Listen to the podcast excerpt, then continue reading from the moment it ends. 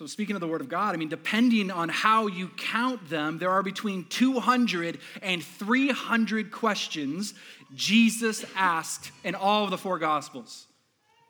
Now, many of these are multiple occurrences taking into the account the four Gospels, but the number should still be impressive to us.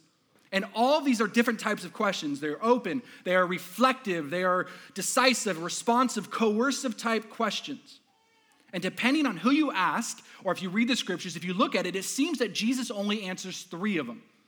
Out of the two to 300 questions, Jesus only answers three of his own questions.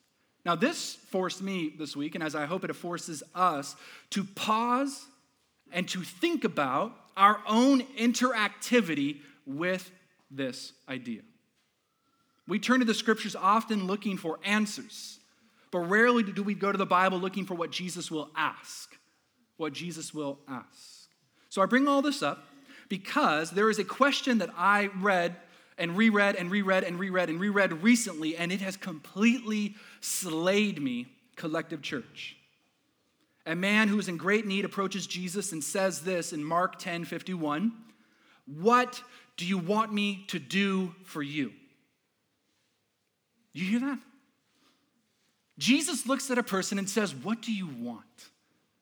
What do you want? Is there any better question to be asked in the entire world than what do you want? I love this question. Sure, it's common, but if you stop to really think about it, it's special. It's very special. And depending on who was asking it, it takes on richer significance, right? Meaning, if a toddler were to walk in this room right now with its diaper on or whatever and say, Casey, what do you want? I'm assuming it's the baby from Roger Rabbit. What do you want, Casey? My expectations would be very, very low if a toddler asked me what I want. But if a Taco Bell cashier asks me what I want, oh, mama, everything. Want everything. If some stranger on the street asks me what I want, I expect very little. But if Jeff Bezos asks me what I want, woo, expect little. Brutal, whoever said it. Brutal. Oh, Derek Hanson, of course he did. now, though, but when Jesus Christ, the Son of God, asks you this question, what does it draw out of you, Christians or not? What does it draw out of you? What would you ask for? Think about it. Write it down in your little journal. journs. What would you write down? Would you write down a healing? Would you write down a certain person to be brought back from the dead? Would you write down certain relationship you want, or a career move, or just plain I'm unhappy. Jesus, give me happiness. See, this leads me to my point for today. Whatever our answer was or is, or whatever you're writing down, does it line up to what Christ wants to give you? See, what's the more arresting question, collective church? Jesus asking, What do you want? Or Jesus asking, Do you want what I want for you? What's the more arresting question? John chapter 13, our text for today, answers both and gives us a vision of God and ourselves that if we embraced it, family, it would change our lives eternally. And it all orbits around feet. Feet. Ooh. If there are any, and I hope I say it right, podophobics in the room, anybody know what podophobic is? That is a fear of feet and toes. If there's any podophobics in the room, now is the time to leave, okay? This is a very real phobia. I'm not making fun of you. If that's anybody here, you do you, dude. I don't care.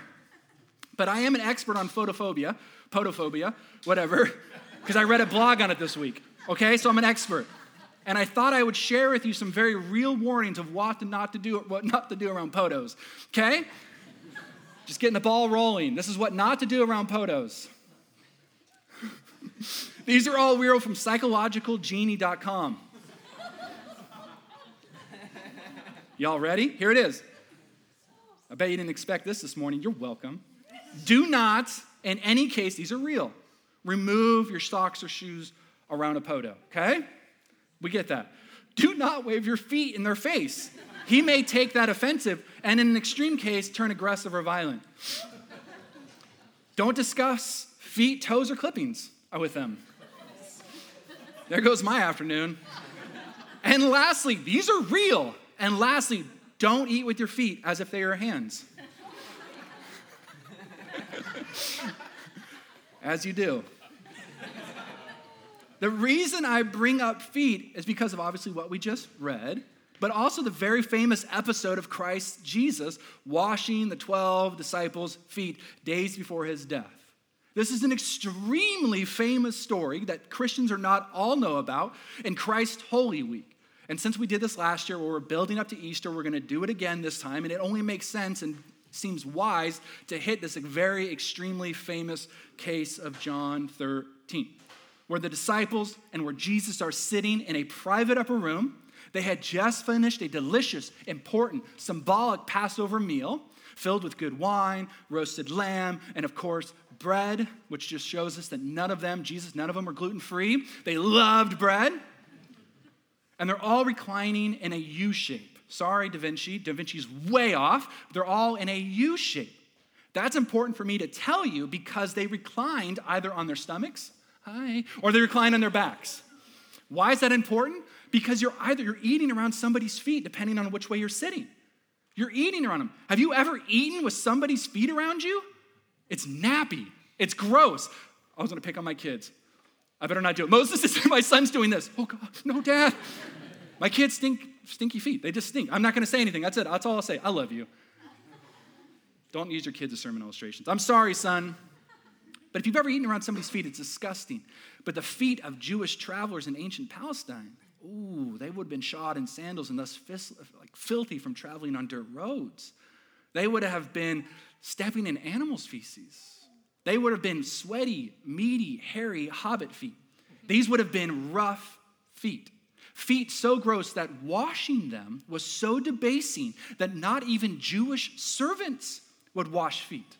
The, the servants of the servants of the servants, that's who it was reserved for. It was so debasing and gross. But in a household without servants, even historians tell us that they had to wash their own feet. Basically, if a family of four walked into the house, the parents weren't helping out their little teeny five year old. They're like, you wash your ugly little feet. Like, you do it yourself. This is how gross parents wouldn't even do it to their own children. Okay? Simply, this must be a step, a necessity, as important it is today as us brushing our teeth. It was that, it was that common.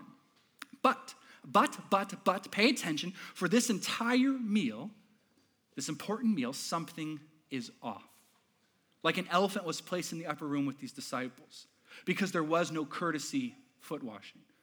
And who knows, its tension could have really slowly been growing in the disciples to like mammoth proportions.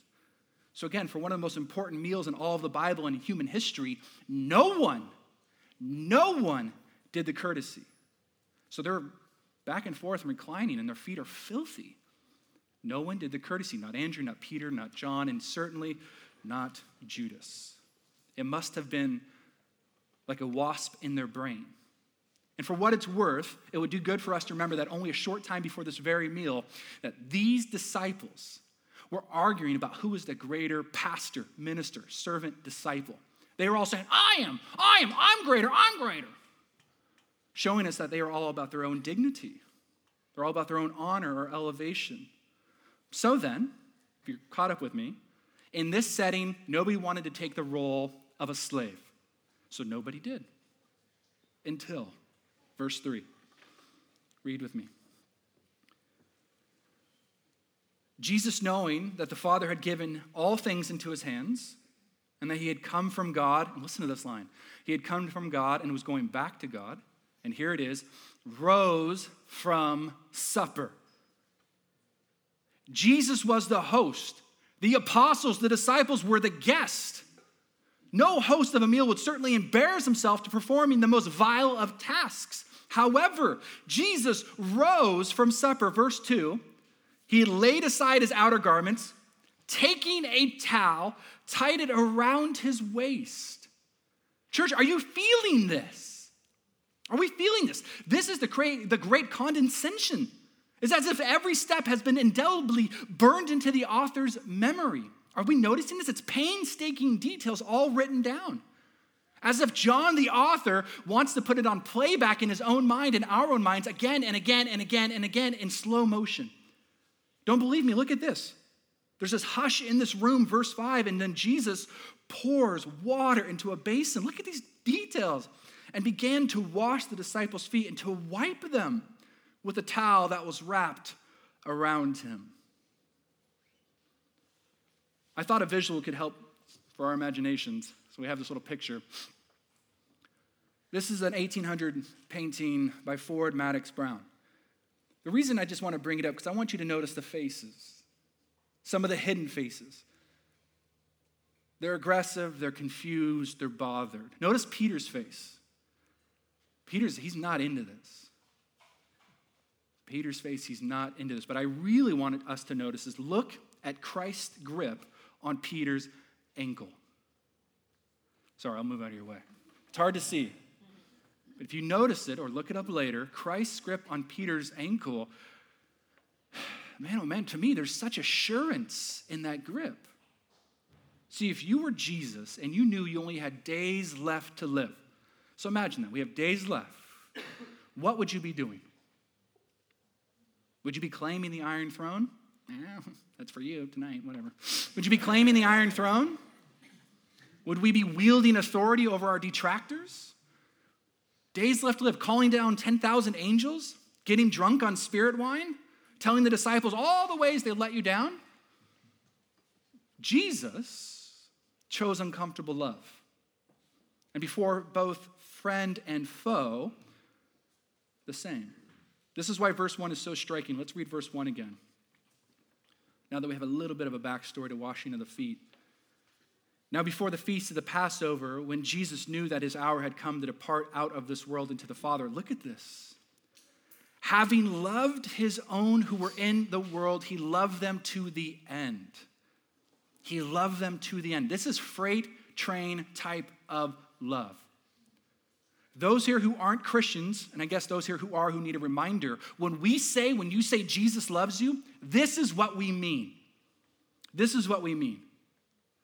So, with your permission, what I'd like to do is just take a few moments to expand upon Christ's love and how it's expressed in two dynamic ways. But I want to highlight it using Peter's foot washing and using Judas's foot washing, okay? So, verse 6. He came to Simon Peter, who said to him, Lord, do you wash my feet? And Jesus answered him, What I am doing you do not understand now, but afterward you will understand. And Peter said to him, You shall never, you shall never wash my feet. Jesus, you shall never do this. Which makes all of us go, Peter, Peter, Peter. This always happens to these two, right? Jesus is speaking metaphorically while Peter is taking it literally. Peter is like a junior higher.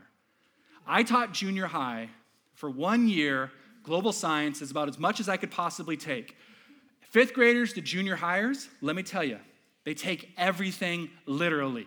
So I would walk into the class and be like, What's up, class? the ceiling, Mr. Fritz.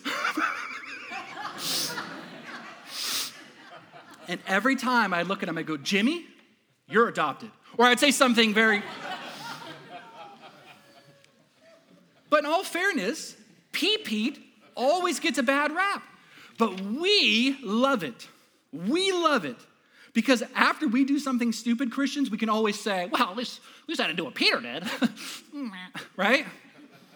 But you can sense in this moment Peter like, like grabbing his arm like stopping the towel. And he's looking in the eyes of God and says, This is not right. It's not rightness is akin to telling a, a bride and groom to stop cleaning up trash at their wedding reception. That's what it's like. Stop, what are you doing? What are you doing? Knock it off. We would all stop a bride and groom if they were doing that. What you are doing, you shouldn't be doing. Stop it. Peter's doing an intervention with Jesus. You see, I wonder how many times we come across this in our lives. God, stop. This is not your ways. Is it too much speculation to take this further as if Peter is saying, I don't want a God who serves? I don't want a God who does this.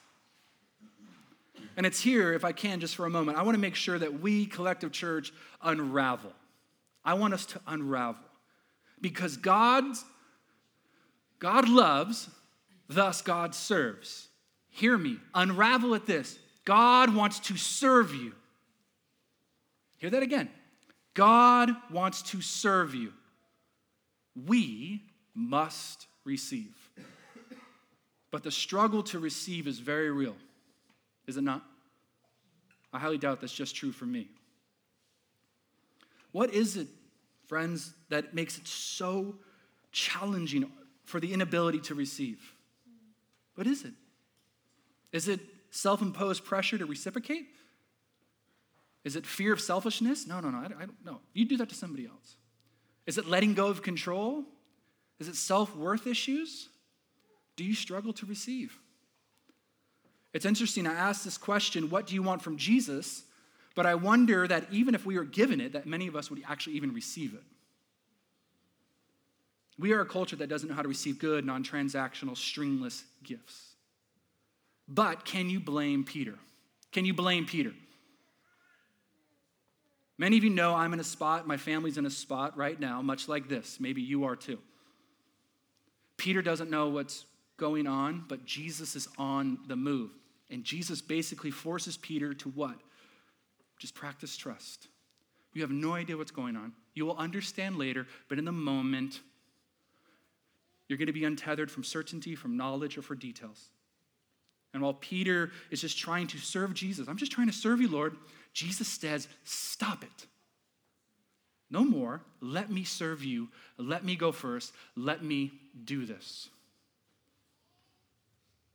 Which speaks so piercingly into all of our uncertainties with life and with God Himself.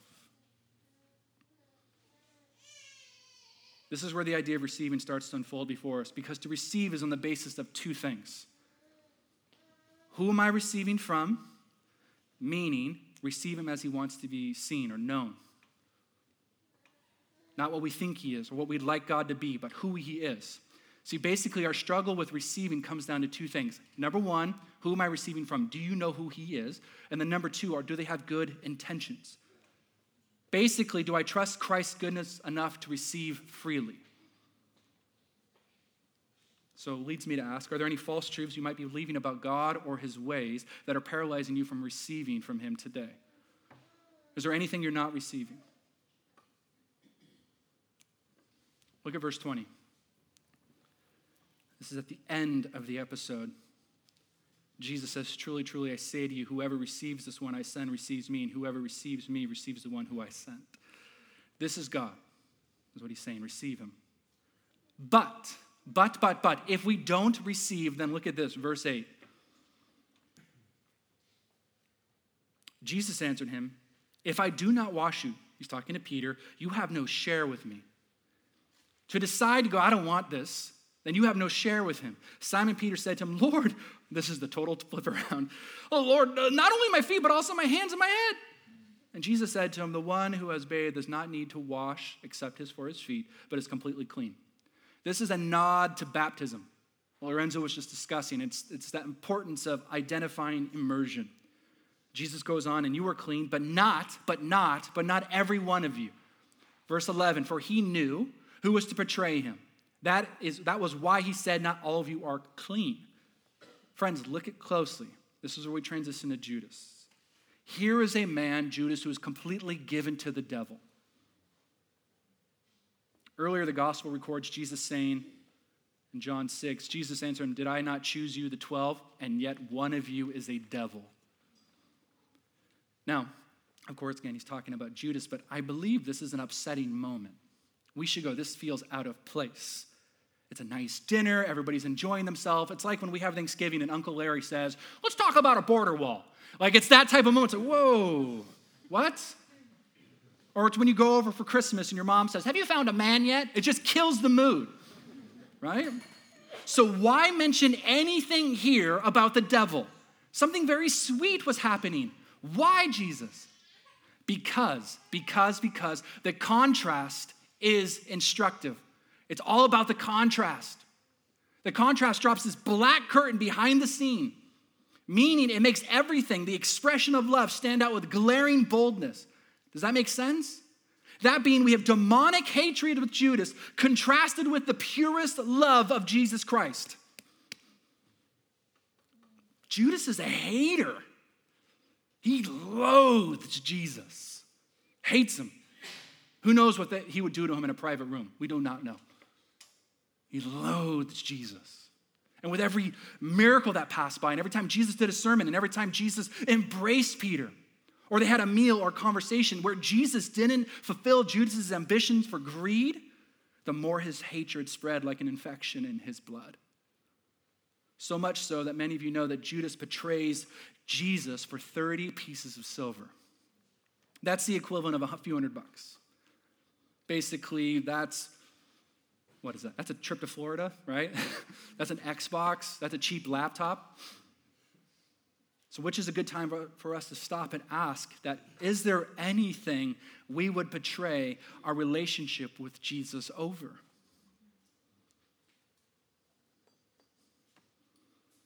What Judas does, especially here for those who don't follow Jesus, what Judas, Judas does is remove excuses or doubts in our hearts. I don't know how many times you've had the conversation, but I have with people who don't follow Jesus, and they always say, I would believe, and they don't always, but you know what I mean. Often they say, I would believe if I had experienced what they did. If I was there, I would believe. No, you wouldn't. No, we wouldn't. Jesus has the best seat in the house. Jesus kissed Jesus. Judas kissed Jesus, excuse me. Judas felt his healing hands, and then Judas betrayed him. Judas is an enemy of Christ, and yet his feet were tenderly washed. We do not understand this. Mm. All right. We do not understand this. We do not understand this. So, to help mash it up so we can digest it, allow me to pose it like this, if I can, for a moment. Bear with me. African Americans washing the feet of a white supremacist. Family members washing the feet of the drunk driver who crashed into their loved ones. The mother of a molested child washing the feet of a molester. We do not understand this, this type of love, and yet this is Christ. The great Frederick Buechner helps us get there. It's a chunky quote, but friends, if you stick with it, it's going to rock you. Buechner says, The love for equals is a human thing, a friend for friend, a brother for brother. It is to love what is loving and lovely. The love for the less fortunate is a beautiful thing. The love for those who suffer, for those who are poor, the sick, the failures, the unlovely. This is compassion, and it touches the heart of the world. Let's keep going. The more for the, excuse me, the love for the more fortunate is a rare thing. To love those who succeed where we fail, to rejoice with, without envy with, with those who rejoice. The love for the poor, uh, excuse me, the love of the poor for the rich, the black man for the white man. The world is always bewildered by its saints. And here's our point. And then there is the love for the enemy. Love for the one who does not love you but mocks, threatens, inflicts pain the tortured's love for the torturer. This is God's love. This is God's love, and it conquers the world. God's love goes from heaven to earth, from seat to the floor, from heaven and humility to us, to scrape the dirt and dung off of us. I hope we're getting this. Jesus attaches himself to our messiest parts. Whatever that time would have been the grossest thing about somebody, Jesus says, that's where I'm going to be. Externally, it was the grossest thing it could have been. He goes, that's where I'm going to be. That's what I'm going to attach myself to. Now, here's possibly the best news you will ever hear that I've ever heard is that Jesus is still cleaning his enemies, washing the feet of his betrayers, loving his haters, loving his haters. Do you want this? Can you receive this? What Peter could not understand was how this symbolic washing would come fully in the cross, where our souls are scrubbed of dung and dirt and presented as rubies. What Peter basically could not understand was everything about this scene. Everything. Essentially, is it too much a state state that the life of Christ is contained symbolically in a single foot washing? For those who know the life of Jesus, allow me to try to present it as it portrays Jesus rising up from the heavenly, intimate union with the Father, as he laid aside his garments of glory, wrapped himself in the towel of human nature, and like water to clean others, poured out his blood to scrub us.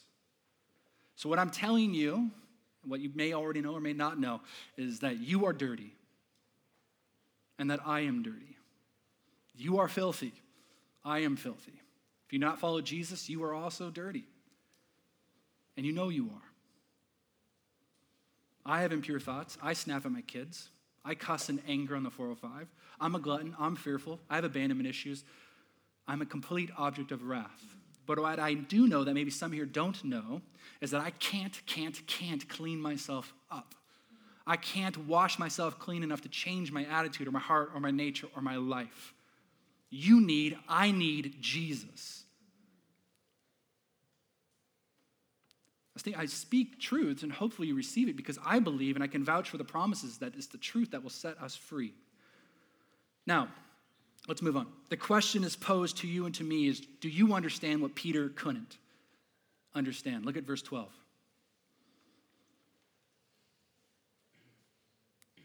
Do you understand what Peter could not? When he had washed their feet and put on his outer garments and resumed his place, he said to them, Do you understand what I have done to you? You call me teacher and Lord, and you are right, for so I am basically just said, I am your authority and I am your mentor. I am your standard and I am example. If I then, your standard and example, have washed your feet, you also ought to wash one another's feet. For I have given you an example that you should also do just as I have done to you. Truly, truly, I say to you, a servant is not greater than his master, nor is a messenger greater than the one who sent him. If you know these things, blessed are you if you do them. So, up to this point, church, it's been love that has been stated, it's love that has been spurned or shown, but now finally, and hear me so closely, it is love that is summoned. We, you, are to love like this. Hopefully, you notice our two points for today are receive this love, and then now it's give this love, the very love that we are to receive. It is a species of love that reaches down into the lowest place to that does the dirtiest jobs and it takes care of our simplest needs most sacrificially and selflessly. Selflessly, excuse me. If this is our love, Christians, if this is the type of love that we have, then there will never be a time where we look at anything and say, that is beneath me. No act of service is beneath me. Praying for her is not beneath me. Serving him is not beneath me. Now, if I could be a little bit more um, probably irreverent to this, but some Christians take this command way too literally and sometimes perform, perform foot washing ceremonies. Has anybody been a part of a foot washing ceremony? You have? Okay, so some people actually do it. I recently was gifted a massage, and the lady scrubbed my feet, and it was the most awkward 20 minutes of my entire life. She just kept making eye contact with me, and I just wanted to like look away. I kept asking her, I was so uncomfortable. I kept asking her, So, what do you do for a living? I was like, Oh, yeah, this. I, I was so uncomfortable. Foot washing is very uncomfortable. Maybe yours was cool if you've actually done it before. I've never done it. I've been at weddings where they've done it, and it took like 30 minutes and it was very uncomfortable. Maybe yours was cool. Okay? My point is, I'm not asking. Jesus isn't asking to go out and actually wash feet. Again, the charge here is to never regard a task too menial or degrading to undertake. So, what is it for you? What service to you is far too low of a task? Is there anything in your heart? Is it changing diapers in our nursery? Is it setting up chairs? I'm a lawyer. I ain't gonna set up chairs. No offense to lawyers, I don't know. we want this church to be blessed, do we not? Do we want this church to be blessed? That only comes by when we start asking a single transforming question, which is, What can I do to serve you? Because I've been served by Him. Here's the blessing. Look at verse 17. If you know these things, blessed, blessed, blessed are you if you what? Do them. You notice the verb change in the sentence? If you know, blessed are you when you do. It's not enough to know Jesus. Jesus Judas knew Jesus. That knowing must influence our lives and our decisions and our destinations and our desires. Friends, trust me, I know the lesson before us is ridiculously simple, but it's important and it can never be overrated. What can I do to serve you? What can I do to serve you? What can I do to serve you? Is basically, will you allow me to love you? Literally, just think about what if we ask this question to people in our daily lives? Again, it's trite. It almost feels trite. It's simple. But what if we started asking this question? Spouses, what if you started asking your other this every morning? What if we started asking our parents, our children, our roommates, our boss? 1 John 3 says, Love not only, excuse me, not in word only, but in deed. It is what you do that manifests love, not what emotion we contain. So, for two minutes, with your permission, if I can just get extremely practical about the simplest form of service. The lowest hanging fruit on a tree, practically to serve one another here at Collective, is by helping on Sundays twice a month. That's like two hours. And those who make that sacrifice, allow me to speak on behalf of the pastors. Thank you. Thank you, thank you, thank you. You are a gift in living out exactly what John 13 inspires. The reason that we push so hard service, or to, a type of service that is engaged, is because we want to serve out of what we've been given or how we've been served. We want to make sure that the point is not us, but Jesus. But, now a word for those who don't do the lowest hanging fruit. For those who have not yet decided to engage in this way. I'm just talking about the lowest hanging fruit. There's other ways to serve here, but if we can't do the lowest common denominator, so those who don't, or those who refuse, or those who don't make time, allow these words, these scriptures to stir you up. Because it's the blessing of humble service upon which our love for one another is most proven. To say it a little bit more confrontationally, love hearing or telling people you love one another will come in. Are you serving them?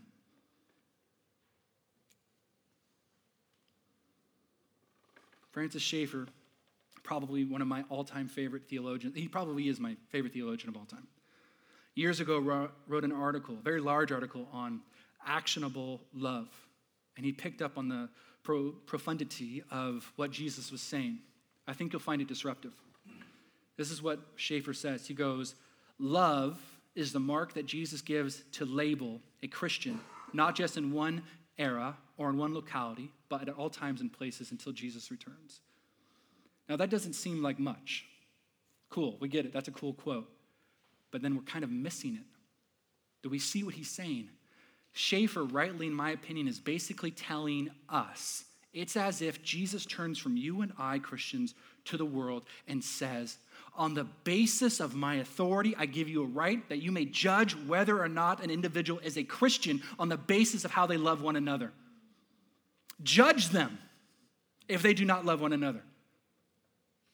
Understand if they understand me serving them by how they serve one another. I'm not seeing them doing anything.